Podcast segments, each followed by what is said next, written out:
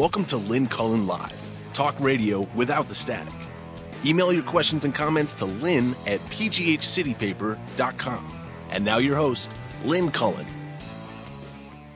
Uh, good morning to you. Um, it's a figure of speech, okay? It's the 25th of uh, June.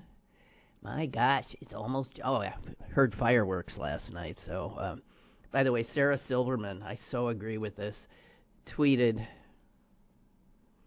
why don't they call fireworks what they really are? Dog terrorists. It's so true. Gosh, when I had a dog, I was so I so hated uh, this time of the year when people would get a kick out of making explosions. Uh, it's beyond me. I don't get it. I don't get it. Okay, that was by way of nothing in particular. Uh, there's a funeral in town in a hour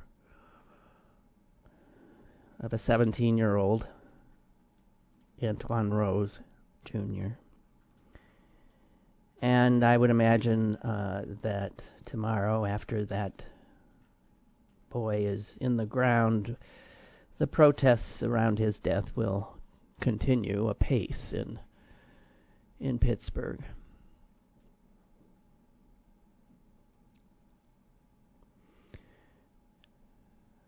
I heard uh, people over the weekend saying that you know this these protesters they when they interrupt other people's normal lives by blocking roads uh, they don't win any friends um, and I, I mean, my instinct tells me, well, then you don't understand what protest is. I mean, how does somebody get the attention of people? Uh, civil disobedience caused inconvenience for a lot of people didn't stop Dr. King. It didn't stop those marchers. Why should it stop these?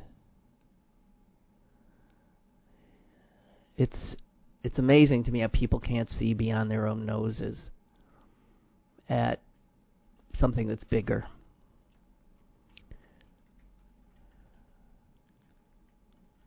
And I think that you know the protesters who have responded with, um, "Oh, you can't get home? Well, Antwon's never going home. And their chance, three bullets to the back, how do you justify that? There's a question. There's a question.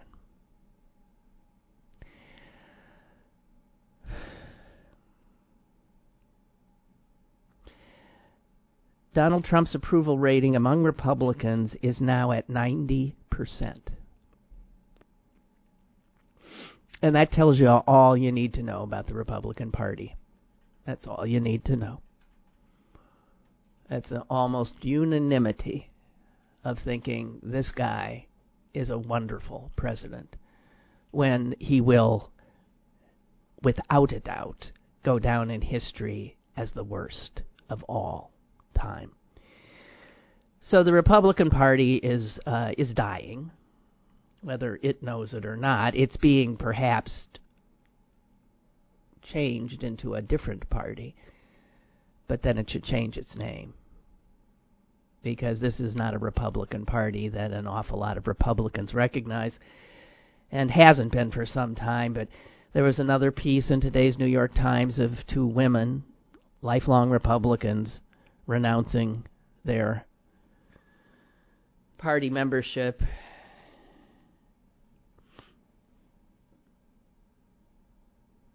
And um,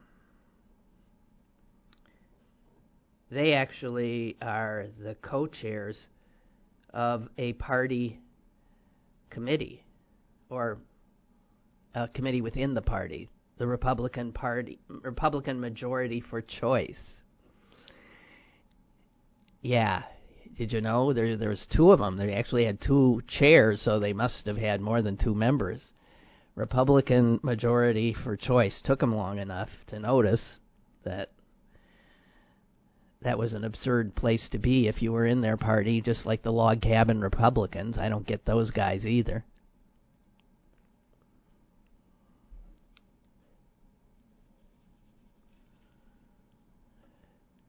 But when you hear that 90% of Republicans uh, think Donald Trump's doing just fine, thank you very much, um, it can it can be astonishing.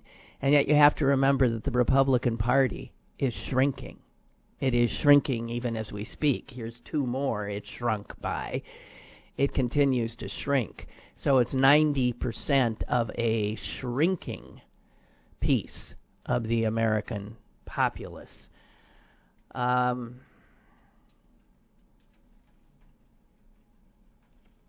and these two say the party should note that 70% of millennial women have either registered as Democrats or lean Democrats. And they are pro choice.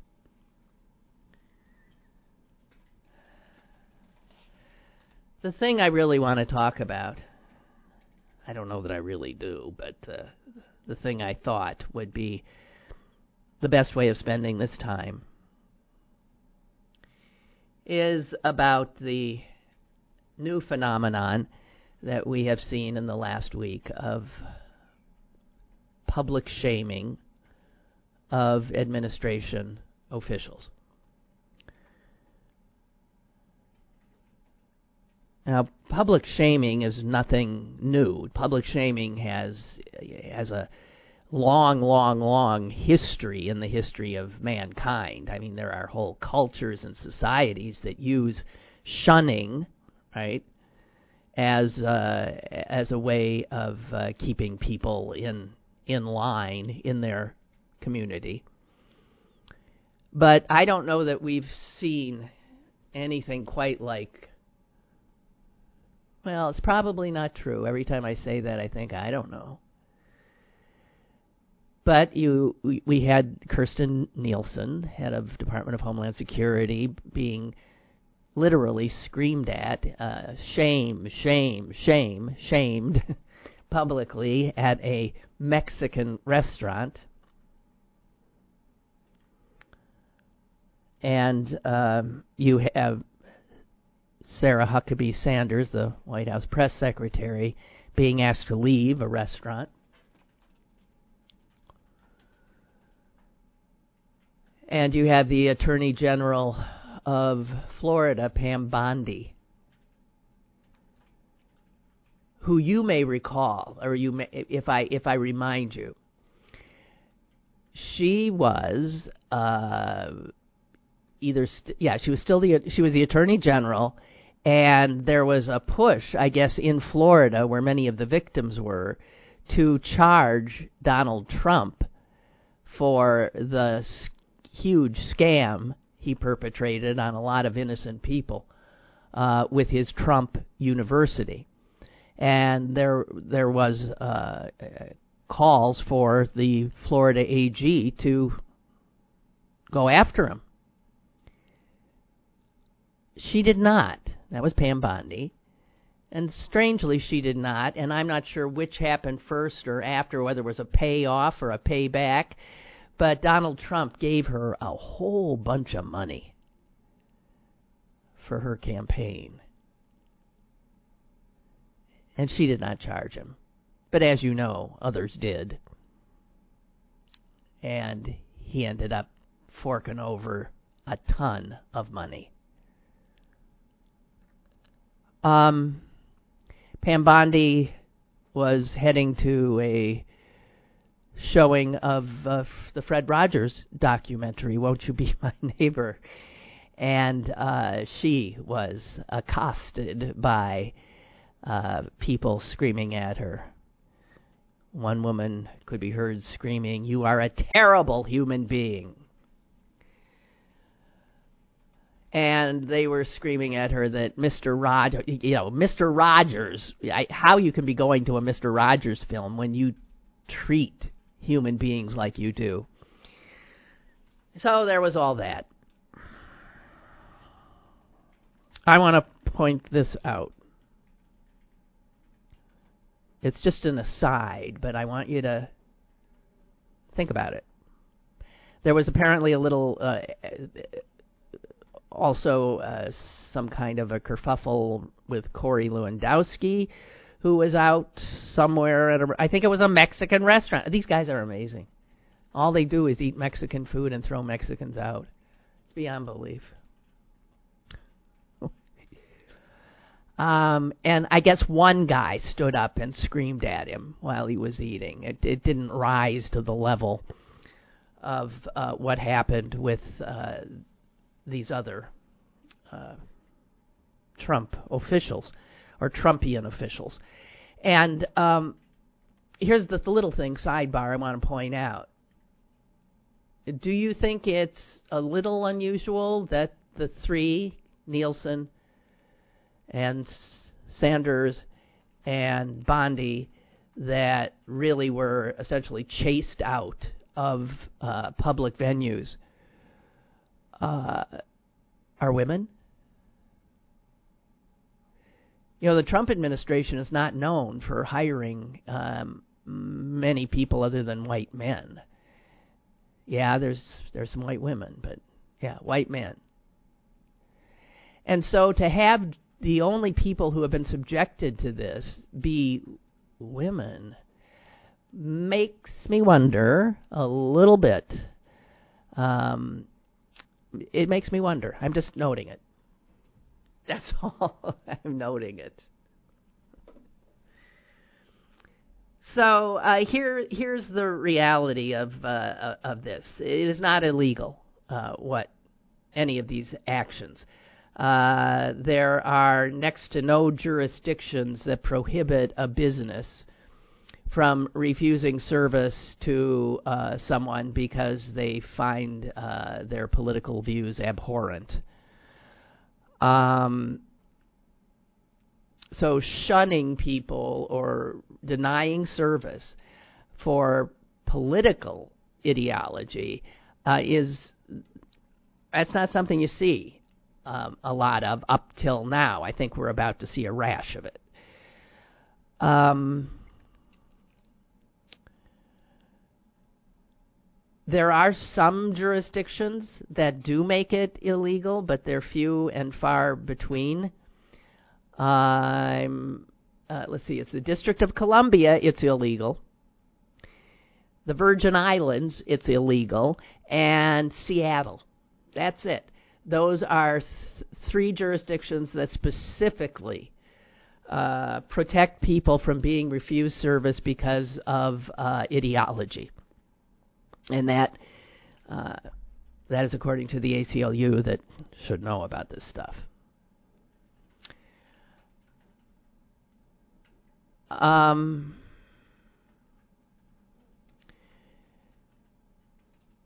but its legality is not what I want to talk about. Uh, I want to talk about whether it's a good idea. As I said just a few moments ago, I don't think there's any stopping it because this is something that is coming from the people and this is total grassroots. It might be a single person. In the case of the, uh, the Sanders situation, it was one owner who asking her her staff what they all thought, and they all agreed they wanted and they didn't want to serve her. So that was that was that. But I don't see how it'll be stopped and you had Maxine Waters on uh, one of the Sunday shows, I guess, uh, uh, urging more of it. And she was saying, they shouldn't be able to eat out, to go here, to go there, and act like they're regular people when they are denying so many others through their actions, uh, you know, the right to to even life, liberty, and the pursuit of happiness. Um, so th- th- this is new to us, although the practice of public shaming and shunning is not. I mean, in the colonial times, the stocks, right, pillories, those that was all about public shaming. It's a kind of yes, punishment. And in this case, being exacted by the people. I um I got mixed feelings about it. I certainly understand the impulse.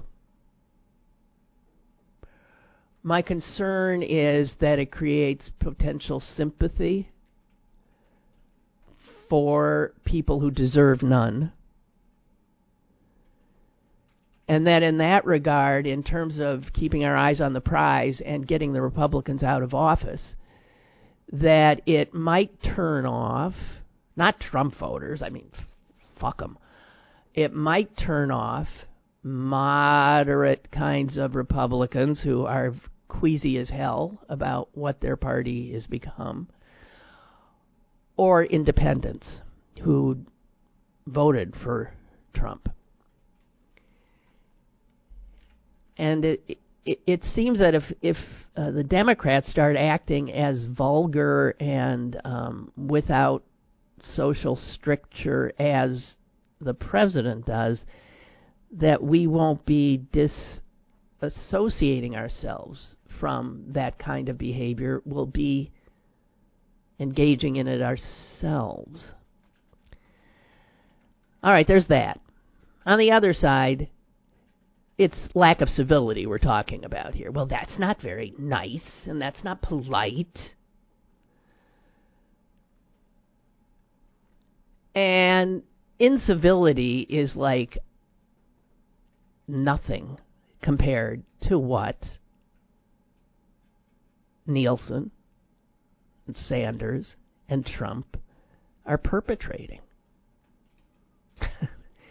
I mean, I would argue that their actions and their um, and standing behind their actions of cruelty and inhumanity to children, for God's sakes. that making Sarah, I mean, that's where they are. That's how I, I see them and their actions, okay? Now, if people make Sarah Huckabee Sanders uncomfortable or Kirstjen Nielsen uncomfortable when they go out to eat, well, that's not even in the same ballpark of what they are doing by their policies to people, children, who don't have the power that they have.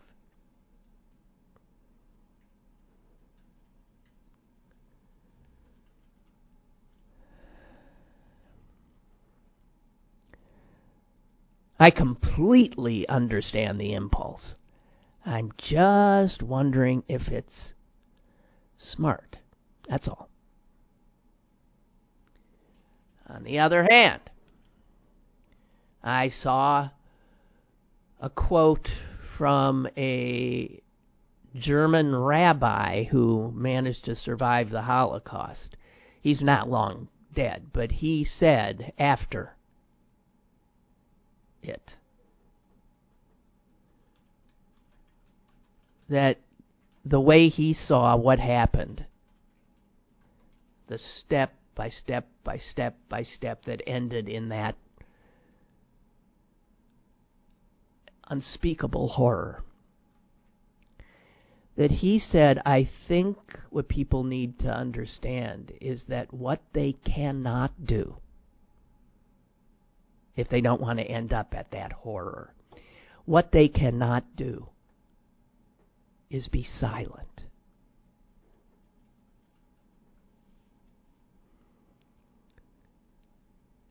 And the people who shamed Nielsen and the people uh, who said to Sanders, we can't serve you, they were doing what that rabbi, I think, said. You can't act like things are normal.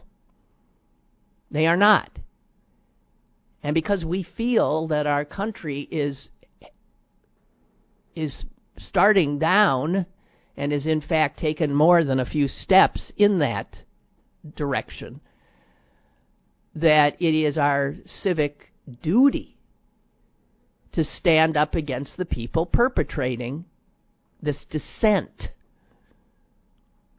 and to not let them think that they can go about their lives as if they're just another person who goes to work and does their job and then goes home and then they can go out to eat, go to a movie. Uh uh-uh. uh But, on the other hand,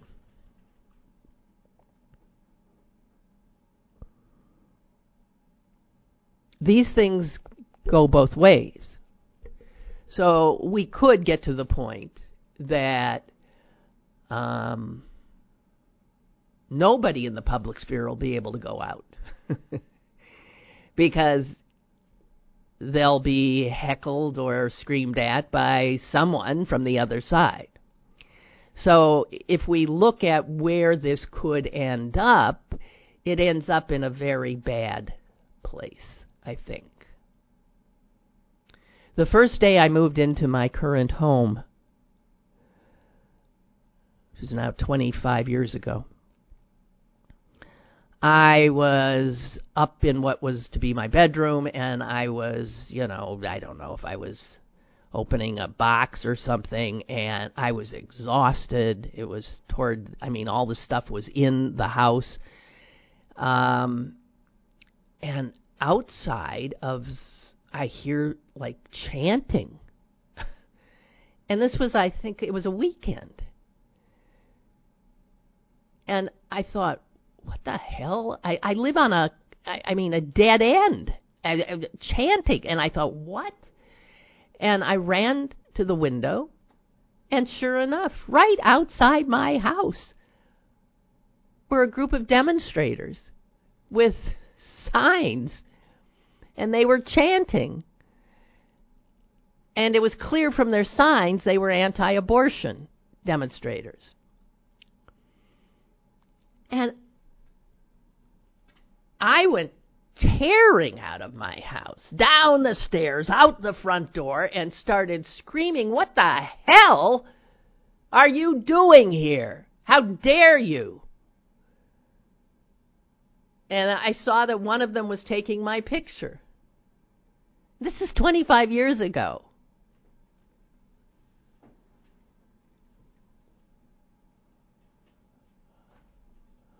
And I felt a hand on my shoulder and I turned around and it was a, a man who I didn't know who informed me that he lived a few doors down and he said, Lynn, guess he recognized me, I guess.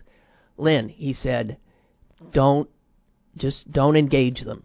They do this, don't engage them. I said, what are they doing? What do you mean they do this? What? He said, well, Dr. Turner lives right there. And Dr. Turner was, God bless him, was an extraordinary man, OBGYN. But he did perform abortions. And so these demonstrators would, I guess, it was their thing, to go and disrupt his neighbors on weekends. I guess the idea being that his neighbors then would maybe politely ask him to leave, I guess. It was a form of harassment of the doctor, but also of the neighbors.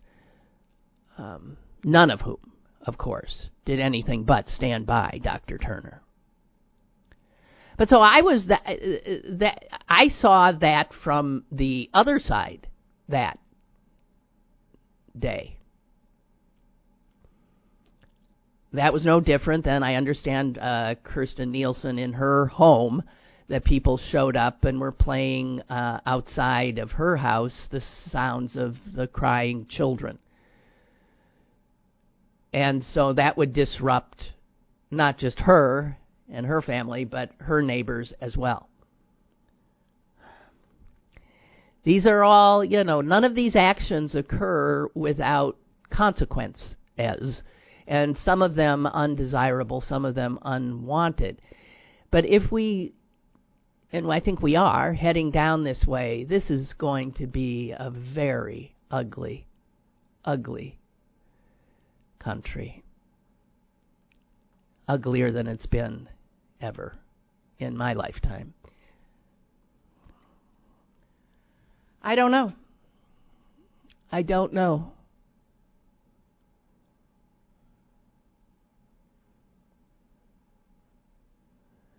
What would I do if I went to a restaurant and there was Corey Lewandowski or but see they have security guards, so I, I was gonna say I can see walking up to the table and just saying, I think you're a despicable human being and walking away.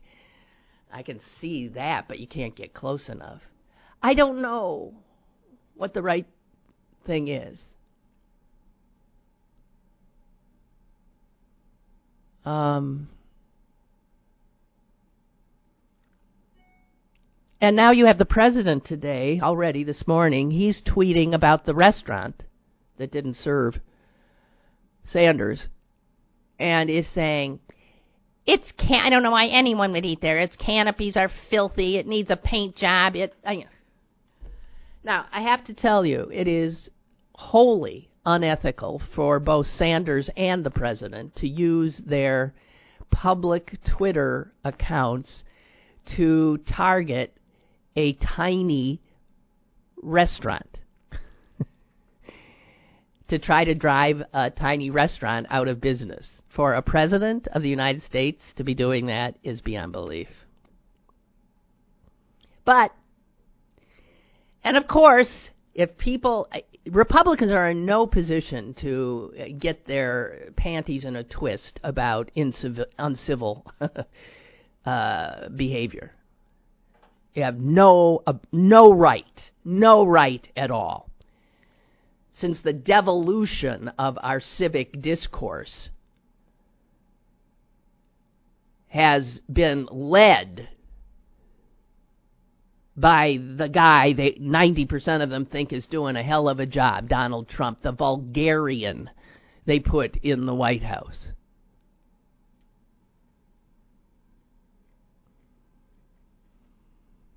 You don't like somebody saying shame to Kirstjen Nielsen. I didn't particularly like uh, my president, uh, you know, my president, the president of the United States, uh, saying I can't even repeat half the things he said that are just so vulgar it's beyond belief and way more despicable than shouting shame at somebody. Little Tony writes, I think the restaurant should have served her. Money is green and why make her a martyr? But I do understand the owner's reaction. But then Sarah making a tweet about it on her government account with millions of followers and not her personal account was nothing short of an act of revenge intended only to hurt the owner's business, which is true. And now the president has uh, doubled down on, on that, and it's unethical on its face. But unethical. I mean, that's what these guys do every day. Sarah Sanders, by the way, hasn't been doing much uh, lately. You know, they haven't. She hasn't held a press con, uh, a press briefing in what, almost a week. They don't even talk anymore. They got nothing to say. They've run out of lies, maybe. Ugh.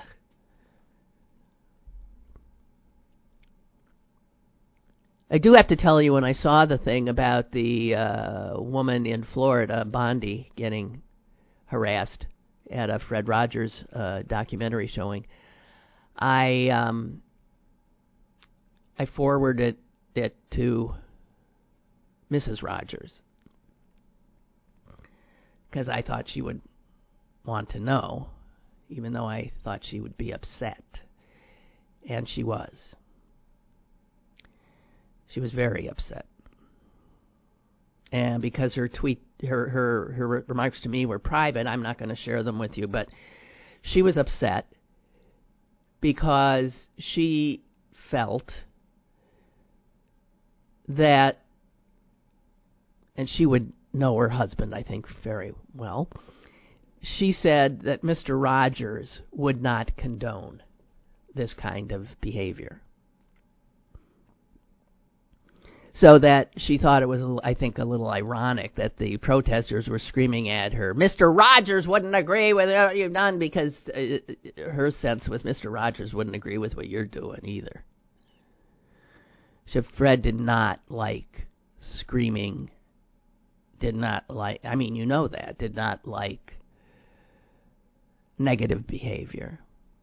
He believed in low voices and talk. And um, he would have been appalled.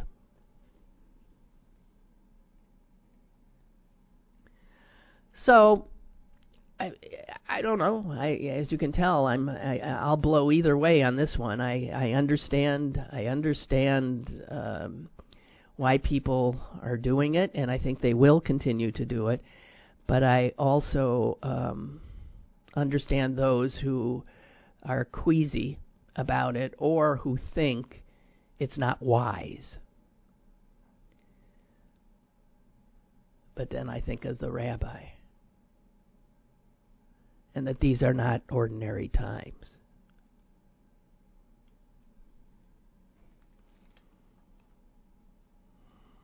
So.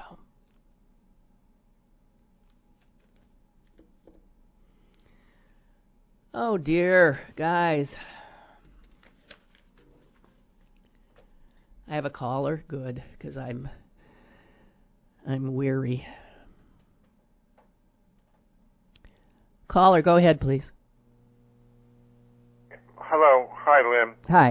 Um, I I heard something that was very profound, and I want to share it with you. Mm-hmm. My sister uh, sent it to me on her Facebook account. There's a priest talking about you know all this going on with the uh, refugees and our reaction to it, and at the end he said, if you're still against these refuge- refugees and immigrants.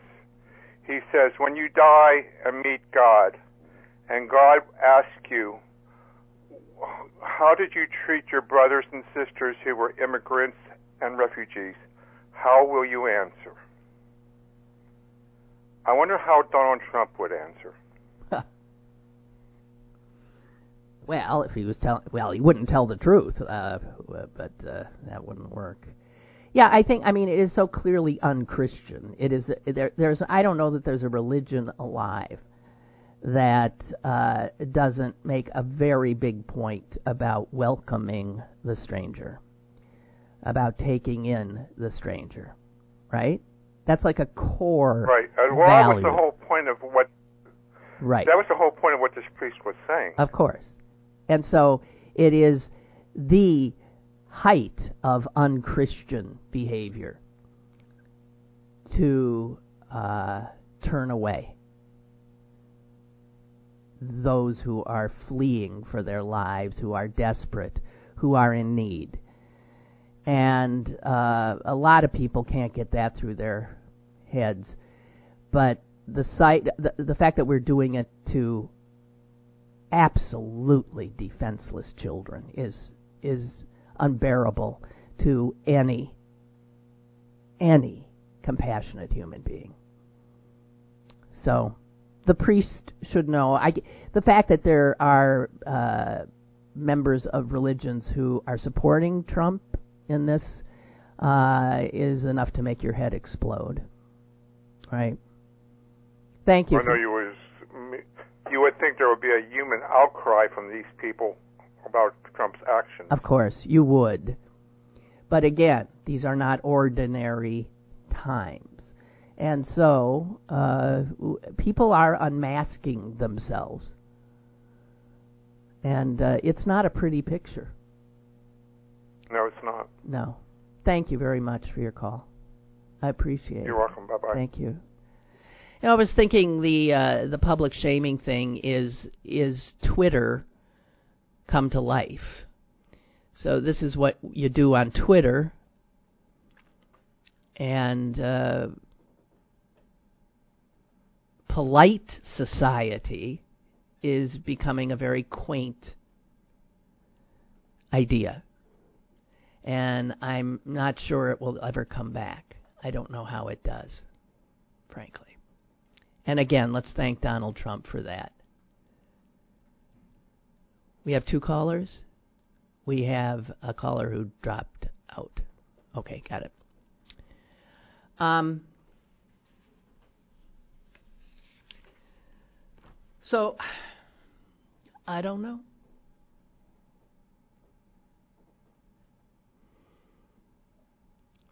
Uh, George Will, I'm sure you know, um, has called for the uh, voting, uh, I guess, straight Democratic ballot for everybody. And he is as conservative as they come, lifelong Republican. And he, in his flowery language, has condemned the current Republican Party and said that literally to save the nation, we needed to get rid of them. Get rid of Republicans. So, if George Will, for God's sakes, is saying that, then it's no shocker for me to say, I don't care who is on that ballot. If they have a D in front of their name, you vote for that. You do not vote for anyone carrying a Republican label. It is the party of hate and the party of division. It's the white power party now. It's the love Putin party now. It's the hate our allies party now. And anyone who votes for anybody bearing that party's banner is complicit with what that party's doing.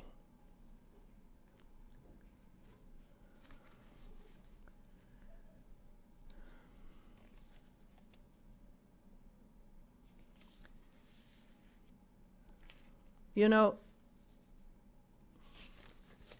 the um, what's driving so much of the ugliness is, and we've talked about this, is uh, ignorance and fear. They go together. They're like you know a horse and a buggy, and a they go together. That's it ignorance and fear. And it's ignorance and fear that is whipped up by uh, Republicans in positions to do so. I have some facts here. They're mind blowing. Facts often are because they go against perception. What or what we think and uh, people of uh, who are capable of critical thought and who value critical thought, when presented with a fact that disabuses them of a perception they held, they drop the perception and replace it with the fact.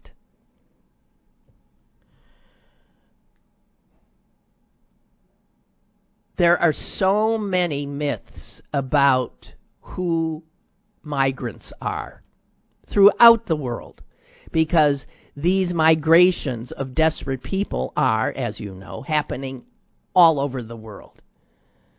And mostly south to north. That's the way it's happening. And no matter what country is taking is the the desired location of these masses of desperate people. There is resistance in that country to allowing them in. Always has been. And that resistance is often uh, based on mythology about who these people are. So studies have been done, and it's mind blowing. Every country European countries, the United States, every time a study is done about what people, how many immigrants they think are in their country, how many, you know, what they're doing, uh, you find unbelievable ignorance. First of all, the biggest thing that happens is the people who are against letting people in are always overestimating the number of people who are already in the country that are immigrants. They are also overestimating the number who are crossing the boat, uh, the the the uh, borders. The overestimates are largest among big shock here the least educated, and workers in low skill occupations, and those on the political right.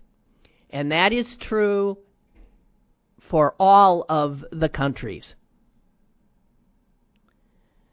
They overstate the number of immigrants who are Muslim. They understate the number of immigrants who are Christian.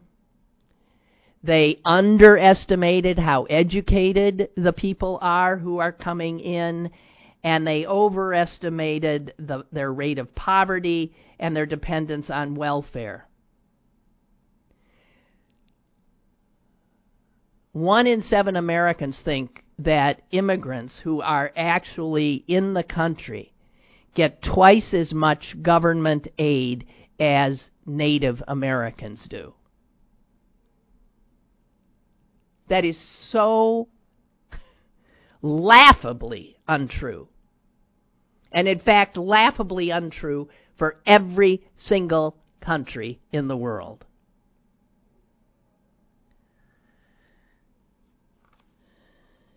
Here's another fact that might blow your mind.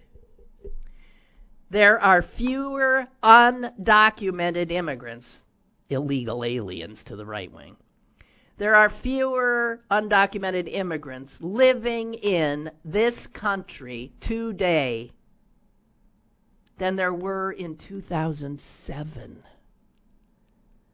There is no crisis. There is no crisis. So that if you ask people in America, how many do, how many immigrants do you think are in the United States? The perception, this is the average perception in the country of all people. They think about 35%, 36% of the population of the country is immigrant. Actually, it's a 12%.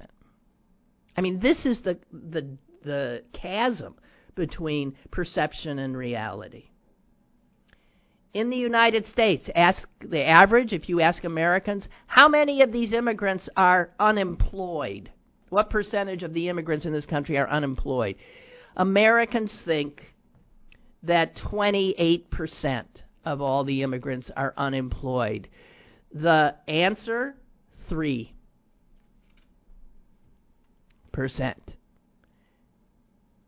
They work. They work hard they pay taxes.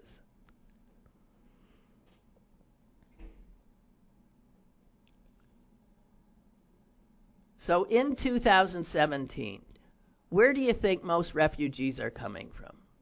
What do you think the number one country is that people are flowing out of? And it's number one by a long shot. That country is India. India.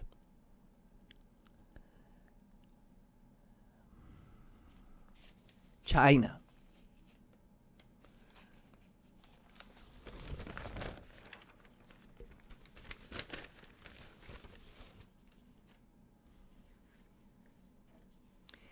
And Trump uh, tweeted today that here here's a tweet.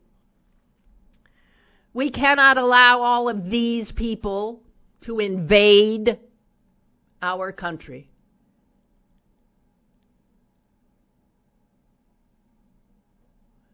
We're being invaded by women and children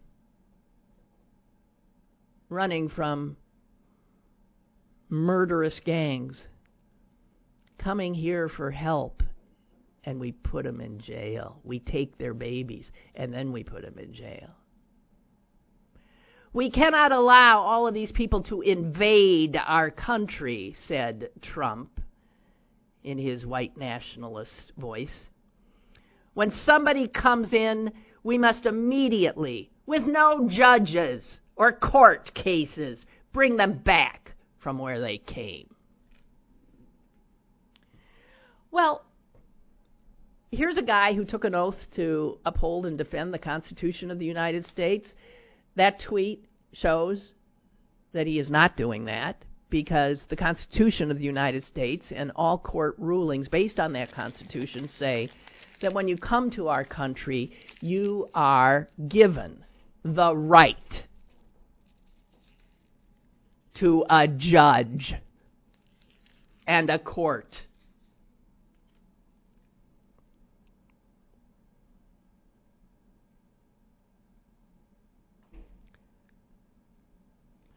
So, have you heard of these people called uh, hashtag resistance genealogy? It's wonderful what they're doing. Every time one of these Trump officials spouts something off about these immigrants and who they are, these people go looking for naturalization papers and other stuff about the Trump officials' ancestors. And the stuff they find is a riot. Ha ha ha. Because it shows that their policies would have prevented their relatives from coming into the country. That if the same laws that they are espousing were in place when their grandparents, when their great grandparents came to this country, they would have been detained at the border and turned around and thrown out.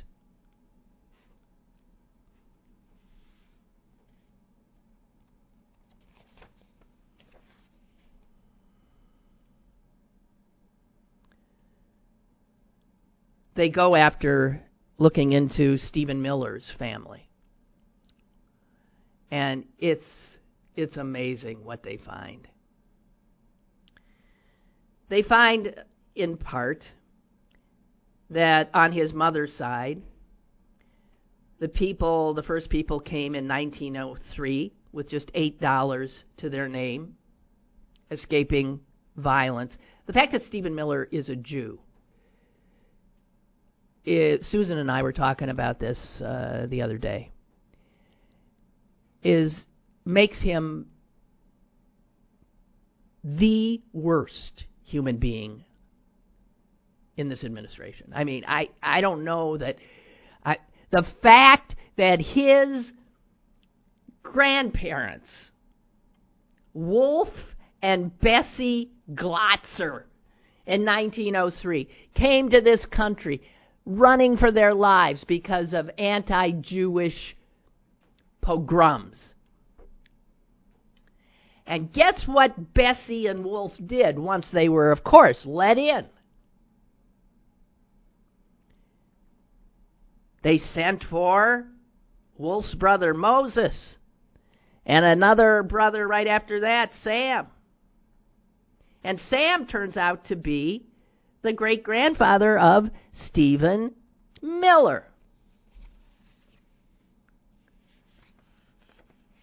So let's take that in. The great grandson of a desperate refugee can grow up to shill for the demagogue bent on keeping desperate refugees like his great grandfather out.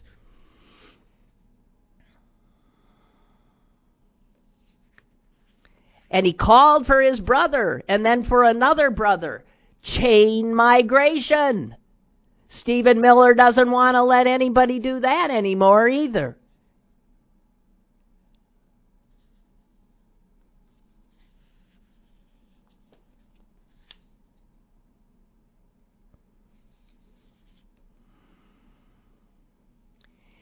And when people say, well, my people came here legally, well, la di da, weren't they lucky? First of all, they may not have come here legally. Most people don't know. But if they came here legally, it's because for the first 300 years of this nation's history, there were no laws saying you couldn't. We were building a country on immigration. There were no laws. There was one law, the Chinese Exclusion Act. Uh huh.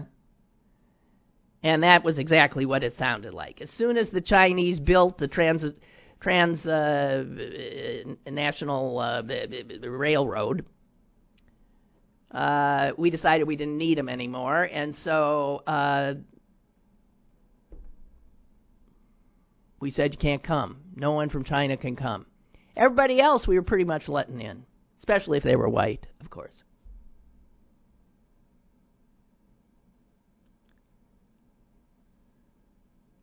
That horrible woman, Tomi Lahren, she's on Fox, she's a shill for the NRA, right? She tweeted last year, We are indeed a nation of immigrants. We are also a nation of laws. Respect our laws and we welcome you. If not, bye bye. Well, resistance genealogy went to work and guess what they found out? Tomi Tomi's great great great grandfather had been indicted for forging his nationalization naturalization papers.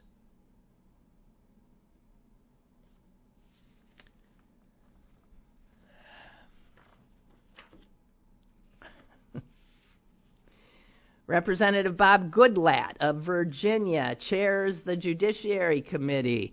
His website says, I do not support a special pathway to citizenship that rewards those who have broken our laws, our immigration laws. Ah, they went to work again and found, uh oh, Representative Goodlatte's grandfather lied during his naturalization process.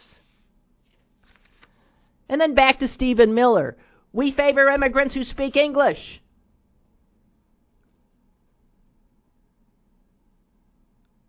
The census shows that four years after his great grandmother arrived in the United States, she was still not speaking English, she was speaking Yiddish. And then when Tucker Carlson said, Why does America benefit from having tons of people from failing countries come here? Lo and behold, turns out his great grandfather wrote in a memoir about why he left Italy. He left it because Italy was a failing country. He left it because of poverty and for the promise of America.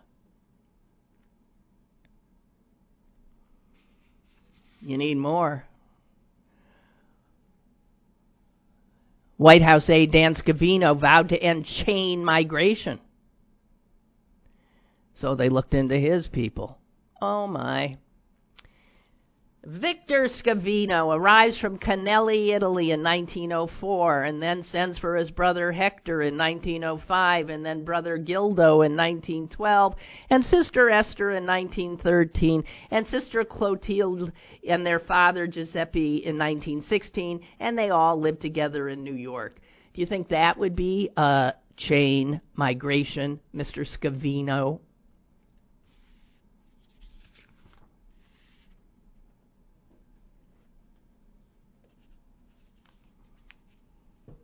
A few more. Tomi Lahren again. You don't just come into this country with low skills, low education, not understanding the language. That's not what this country is based on. Oops. The 1930 census says that Tomi's great great great great grandmother had been here for 41 years. And still spoke German. Didn't speak no English. Her great great grandmother grandmother had been here for 10 years, spoke no English. Same for John Kelly.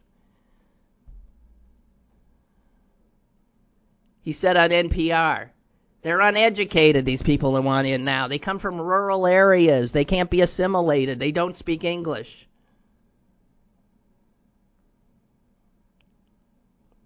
All of that was true of his ancestors.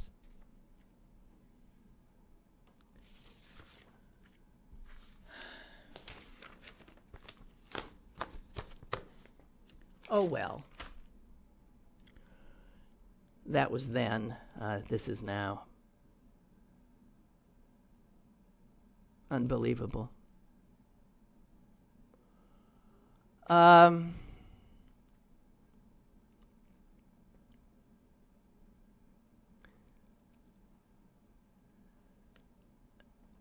uh, okay, here uh, back to shunning. This is uh, Jennifer Rubin in the Washington Post. And she says,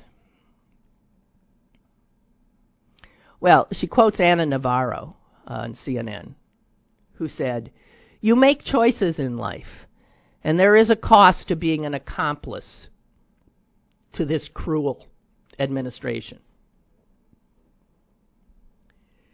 And if that cost is social ostracism, uh, yeah, that could well be the case. But if we're getting to the point that we literally cannot be in the same rooms, in the same public spaces with people who disagree with us, um, I don't know. And Jennifer Rubin says are we so polarized we literally cannot stand to be in the same room as those with whom we disagree? Well, it depends on how you view the child separation policy. If you think the decision to separate children from parents as a means of deterring other asylum seekers is simply one more policy choice, well, then yeah, screaming at political opponents is inappropriate, I guess. Such conduct is contrary to the democratic notion that we don't personally destroy our political opponents, but rather respect differences.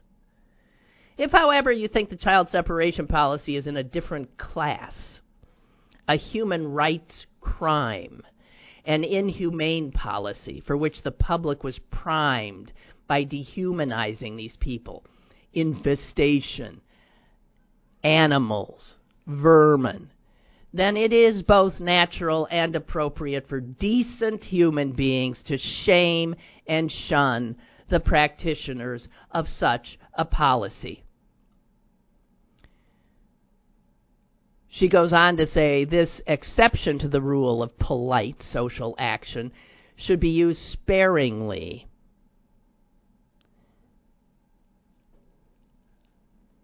But there's no keeping it in check once it's been unleashed, right? She says it is not altogether a bad thing to show those who think they're exempt from personal responsibility that their actions bring scorn, exclusion, and rejection. And so, if you don't want scorn, exclusion, and rejection, then don't continue to work for someone whose cruel and inhumane treatment of others rivals the internment of U.S. citizens of Japanese descent during World War II.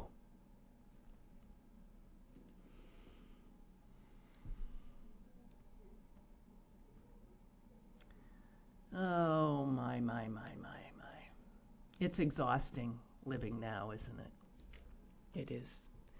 Well, I'm sorry, another hardly uplifting show, but I don't know what we're supposed to do these days. Really don't know.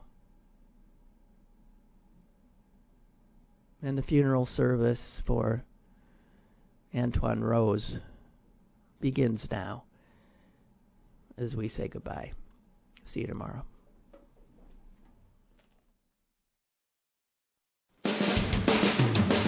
Lynn Cullen Live Monday through Friday from 10 a.m. to 11 a.m. and archived at pghcitypaper.com. The opinions expressed on Lynn Cullen Live are those of the host and do not necessarily reflect the viewpoints of Pittsburgh City Paper or its advertisers.